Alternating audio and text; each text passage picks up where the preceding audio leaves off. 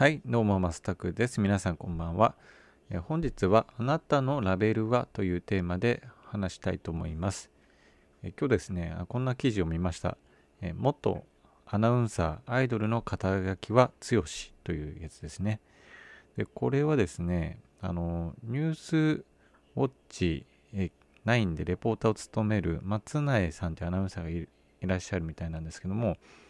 えー最近ですね、NHK を退社されたと。で、その後、大手の電機メーカー、富士通の広報マンに転身することが、今今年の1月下旬にですね、スポーツ紙で報じられたみたいなんですね。で、これはですね、まあ、そのスポーツ記者によると、やはりこのコロナ禍で今後の人生を見つめ直す時間が増えたことで、第二の人生に進むことを決意したと。で実は近年こう一般企業に転職する元アナウンサーや元アイドルたちが増えているんですということなんですね。で、まあ、これを聞いたとこれを見た時にですね、まあ、やっぱりこの肩書きはまあすごい強い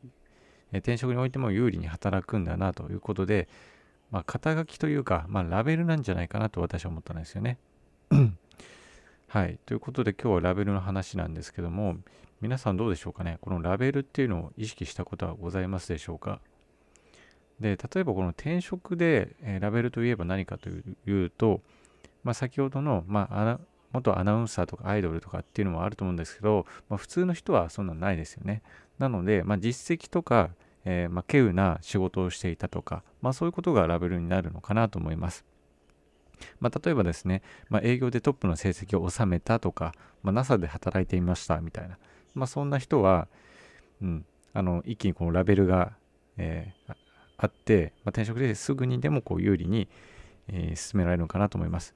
でも、そんな人ばっかりじゃないですよね。まあ、今ない人、ラベルが、えー自信持てない人どうするべきかということで、やっぱり戦略的に動くしかないんじゃないかなと思います。で、まあ、私の場合で恐縮なんですけども、私今、経営企画という仕事をしていて、まあ、新卒当時からですね、まあ、経営企画で働きたいという気持ちはあったんですよね。でも、なかなかこう、一足飛びに、えー経営企画にあの移動するっていうのは難しかったので、えーなかなかこのこのままでは難しいなというのを感じていました。なので、一旦あの親和性の高いあの経営コンサルファームに転職することで、あの業務がかなり似ていますので、まあ、そこを挟むことによって経営企画で働こうと思って、実際コンサルファームに転職したんですね。で、その後、まあ、1年ぐらい働いたんですけども、コンサル経験者っていうラベルをつけてですね、結果的に今、経営企画っていう職で働けています。はい。まあ、こんな感じで、まあ、ラベルをつけるって感じですね。で、またですね、まあ、他の仕事、まあ、今だったら結構エンジニアとかって、えー目指してる方いっぱいいると思うんですけども、まあ、そういう方であれば、例えばテックキャンプ、あの、マコナリ社長のテックキャンプに通い切るとか、あとは、あの、自分で、まあ、サイドビジネスとか副業という感じで、まあ、何件か受注してみて、実績、そこでこう3件受注実際して仕事をこんなサービス、プログラムを書きましたとか、まあ、そういったものをですね、まあ、ラベルとして、えーこう説明できるようにするっていう感じがいいのかなと思います。はい。ただ、まあ、他の、まあ、エンジニア以外の方であれば、まあ、今やっている、えーお仕事ですよね。今皆さんがされているお仕事で何かを成何か成果を上げるとか、えーまあ、何かのプロジェクトにアサインされたのであれば、その中で何かしら役割をやりきるっていうことがやっぱり重要なのかなと思います。まあ、それがですね、まあ、ラベルとなり、ま、転職の面接でも語りやすいものになるのかなと思います。はい。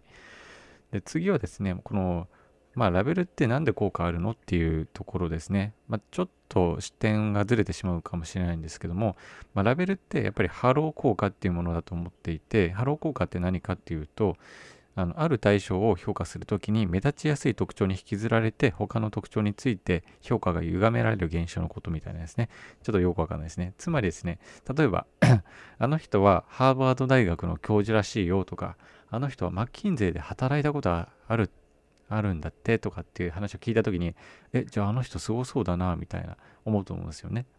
まだ喋ったこともないし、よく知らなくてもそう感じちゃうと思うんですよ。まあ、こんな現象がハロー、あの、こういう効果がですね、ハロー効果っていうんですけども、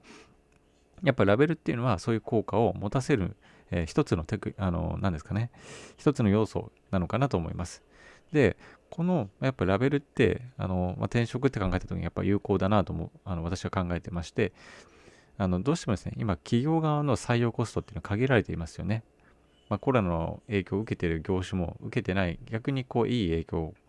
受けている業種もあると思うんですけども結局採用コストっていうのは限られていて、まあ、時間もお金もですね限られていますと。なった時にやっぱりまずはおこの人いいなと。え見つけてもらうことがやっぱ重要ですよね。あの普通のビジネスでもそうだと思うんですけどまずは認知させて知ってもらっていいなと思ってこうそこからこう集客していくということになると思います。なのでまずは認知をしてもらうという意味でもですねあのおっとなるようなラベルを、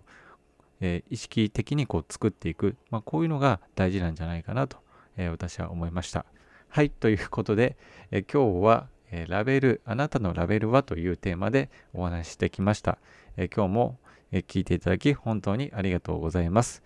えー、今日もね、しっかり休んで、明日からまた頑張っていきましょう。残り2日ですね。えー、頑張りましょう。では、えー、失礼します。おやすみなさい。